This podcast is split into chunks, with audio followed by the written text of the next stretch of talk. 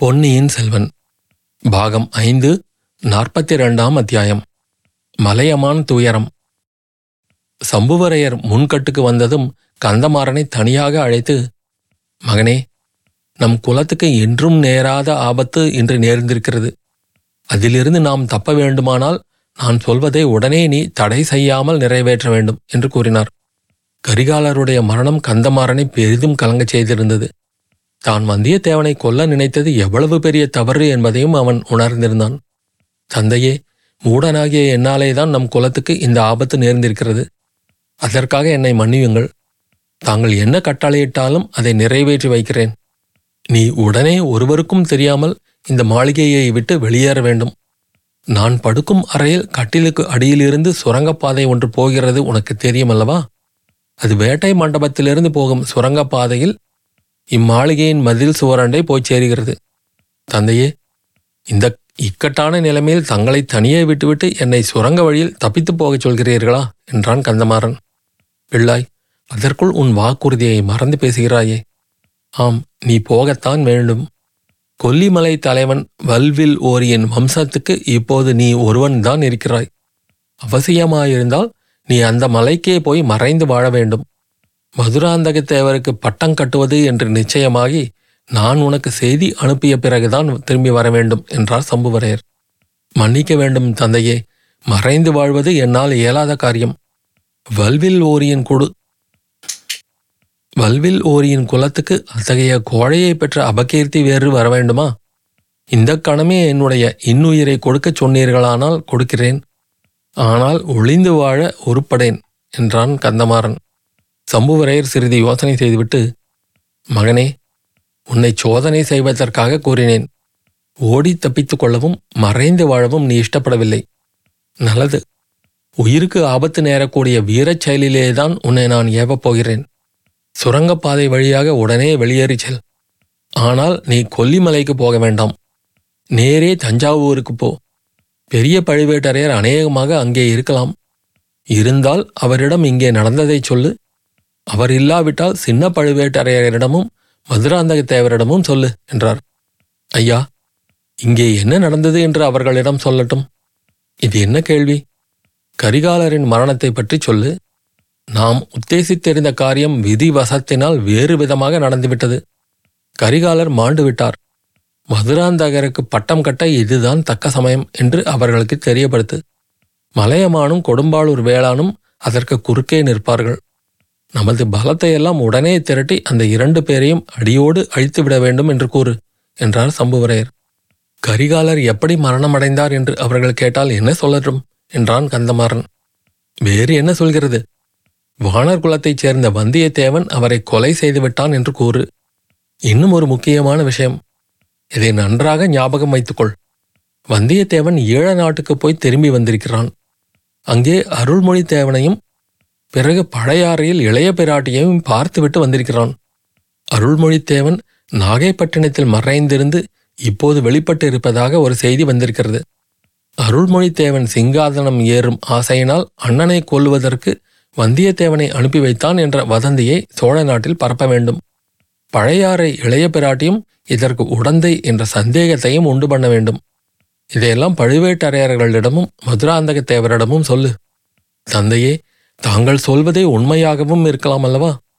சிநேகத்துரோகியான வந்தியத்தேவன் அத்தகைய பயங்கரமான எண்ணத்துடனேயே இந்த மாளிகைக்கு வந்திருக்கலாம் அல்லவா?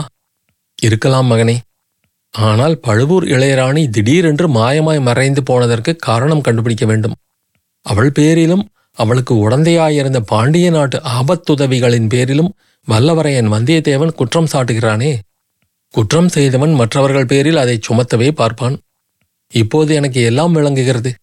தந்தையே பழுவூர் இளையராணியை பழையாறை குந்தவை தேவிக்கு எப்போதும் பிடிப்பதே இல்லை. கரிகாலரை கொன்றுவிட்டு அதே சமயத்தில் பழுவூர் இளையராணியை அபகரித்து கொண்டு போவதற்கும் அவள்தான் ஏற்பாடு செய்திருக்க வேண்டும். முதன் மந்திரி அனிருத்தரும் இதற்கு உடந்தை போலிருக்கிறது. அதற்காகவே இந்த வந்தியத்தேவனை அவர்கள் அனுப்பியிருக்கிறார்கள். ஐயோ அவர்களுடைய சூழ்ச்சியை அறியாமல் மோசம் போய்விட்டோமே.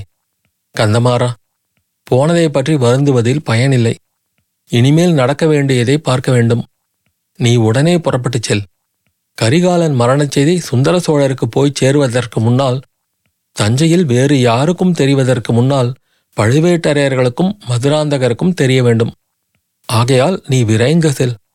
தஞ்சை கோட்டைக்குள் போவதற்கும் ரகசிய சுரங்க வழி உண்டு என்பது உனக்கு தெரியும் அல்லவா தெரியும் தெரியும். அப்படியானால் உடனே புறப்படு. புறப்படுகிறேன் தந்தையே.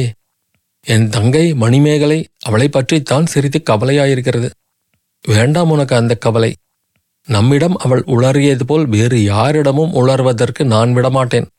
அப்படி அவள் உளர முற்பட்டால் அவளை என் கையினாலேயே கொன்று விடுவேன் ஐயோ அதற்காகத்தான் கவலைப்படுகிறேன். தங்கள் கோபத்தை எண்ணித்தான் பயப்படுகிறேன். வேண்டாம் அவளுடைய மனத்தை மாற்றும் வழி எனக்கு தெரியும். ஆஹா விதி விசித்திரமானதுதான். முதலில் அவளை நாம் மதுராந்தகத்தேவருக்கு மனம் செய்து கொடுப்பது என்று எண்ணினோம். இடையில் அந்த எண்ணத்தை மாற்றிக்கொண்டு கரிகாலருக்கு மனம் செய்து கொடுக்க உத்தேசித்தோம். கரிகாலர் இன்று பிணமாக கிடைக்கிறார். நல்ல வேளை மணிமேகலையின் உள்ளம் அவரிடம் செல்லவில்லை. நமது பழைய உத்தேசத்தையே நிறைவேற்ற வேண்டியதுதான். ஆனால் தந்தையே மணிமேகலையின் உள்ளம் இப்போது அந்த சண்டாளன் வந்தியத்தேவன் பேரில் அல்லவா போயிருப்பதாக தெரிகிறது. அதெல்லாம் ஒன்றுமில்லை மகனே.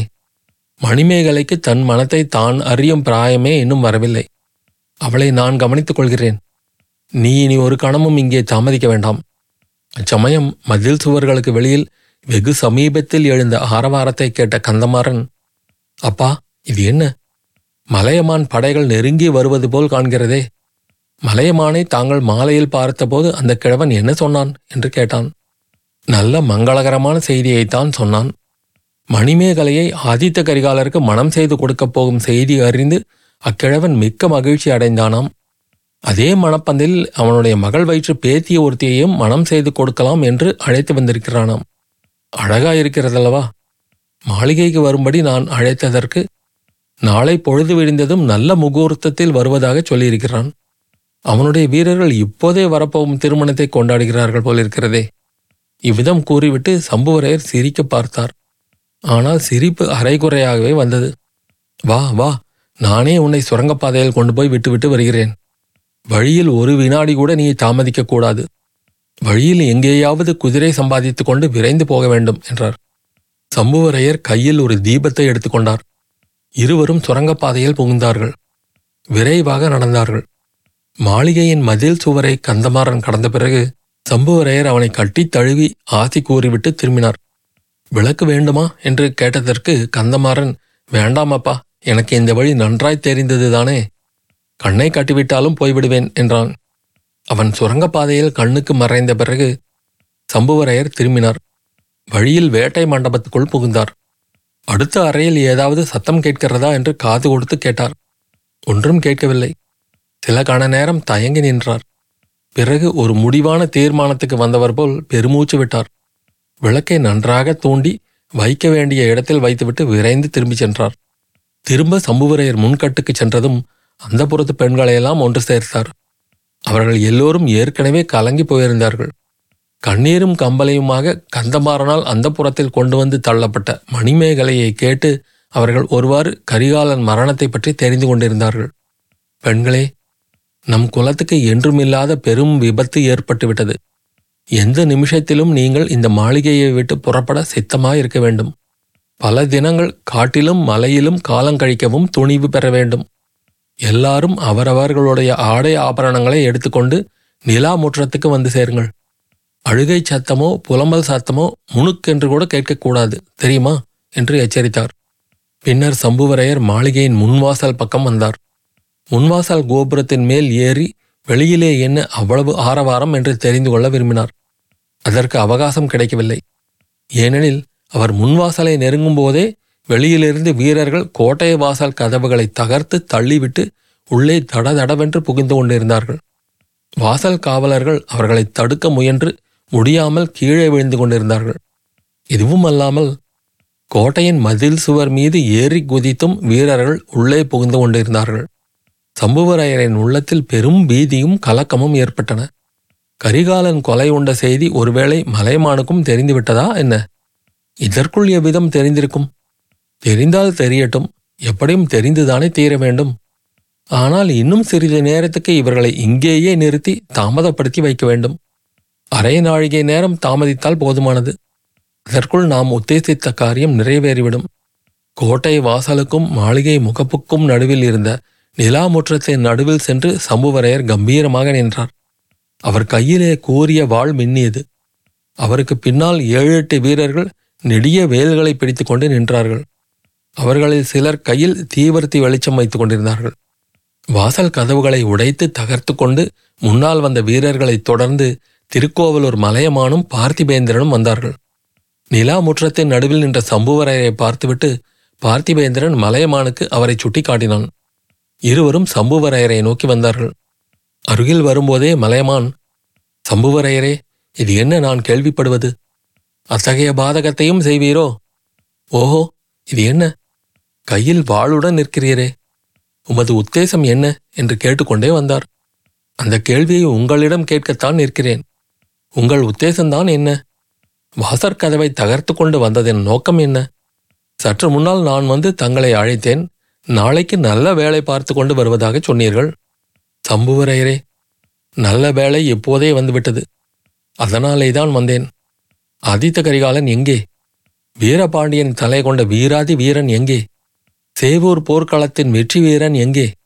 என் பேரன் எங்கே? என்று மலையமான் கேட்டார். என்னை கேட்டால் எனக்கு என்ன தெரியும்? இளவரசருக்கு இஷ்டப்பட்ட இடத்தில் அவர் இருப்பார். அந்த முரட்டு பிள்ளையிடம் நான் எவ்வித பேச்சுவார்த்தையும் வைத்துக் கொள்வதில்லை என்றுதான் முன்னமே தங்களிடம் சொன்னேனே. பார்த்திபேந்திரனுக்கும் அது தெரிந்த செய்திதான். அடே சம்புவரையா இவ்வாறு வீண் சாக்கு போக்கு சொல்லி ஏமாற்ற பார்க்காதே. ஆதித்த கரிகாலனை உடனே கொண்டு வந்து எங்களிடம் ஒப்படைத்து விடு. இல்லாவிட்டால் உன்னுடைய இந்த கோட்டை கொத்தளம் மாளிகை எல்லாவற்றையும் இடித்து தகர்த்து மண்ணோடு மண்ணாக்கி விடுவேன் என்று திருக்கோவலூர் மலைமான் கர்ஜித்தார். பார்த்திவேந்திரா இந்த கிழவன் என்ன பிதற்றுகிறான்? இவனுக்கு திடீரென்று பைத்தியம் பிடித்து விட்டதா?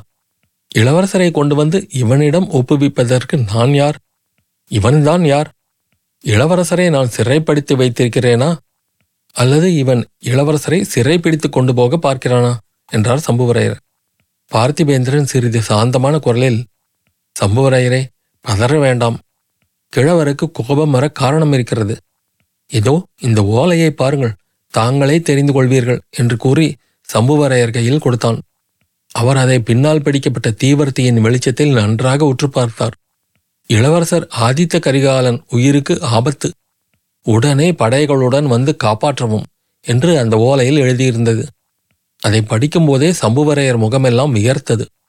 முன்னர் கரிகாலருடைய சடலத்தை கண்டதும் அவருடைய உடல் நடுங்கியது போல் இப்போதும் ஆடி நடுங்கியது. இது என்ன சூழ்ச்சி? இது என்ன சதி? யார் இப்படி ஓலை எழுதியிருக்க முடியும்? என்று தடுமாறினார்.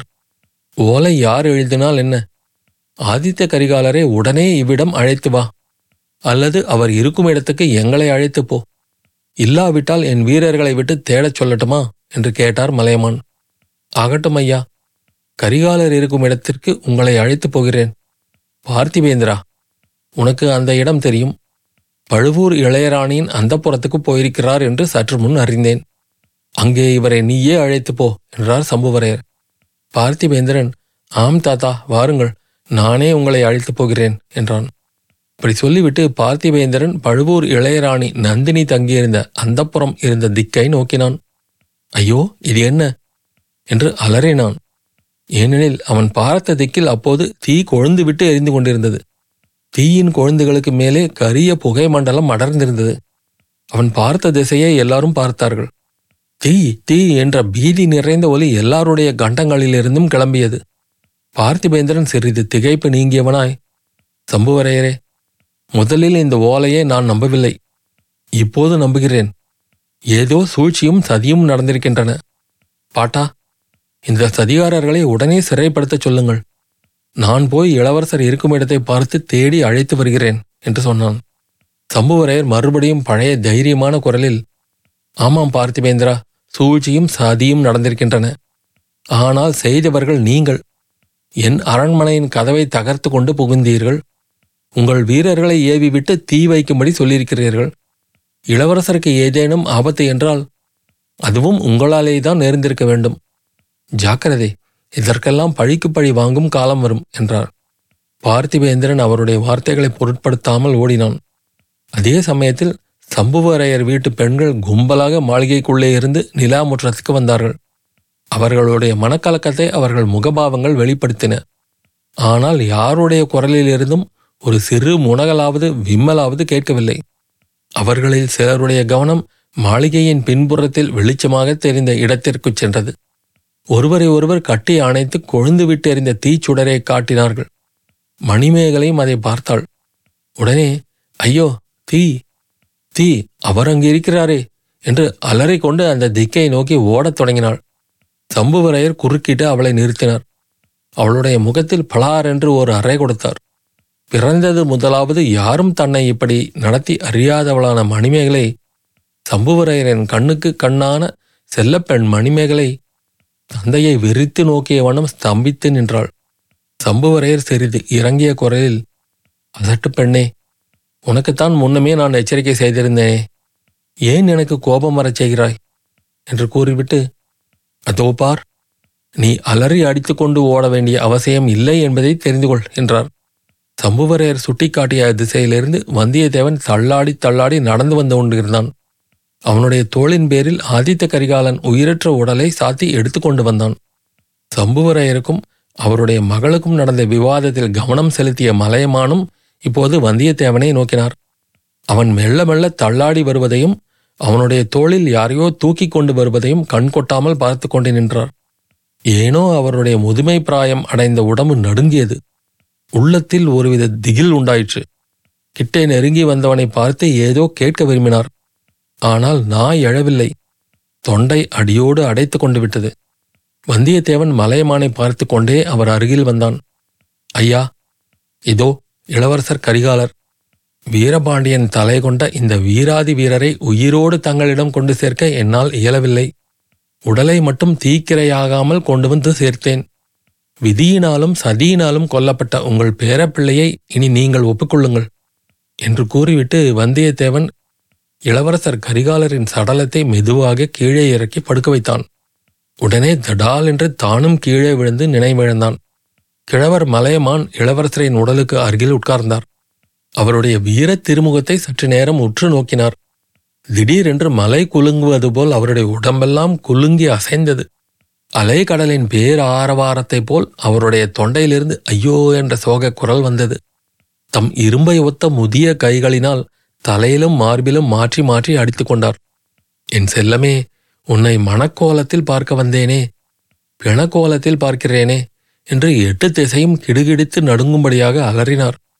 பின்னர் அம்முது பெருங்கிழவர் ஆதித்த கரிகாலன் பிறந்ததிலிருந்து நடந்த சம்பவங்களை ஒவ்வொன்றாக கூறி புலம்பினார்.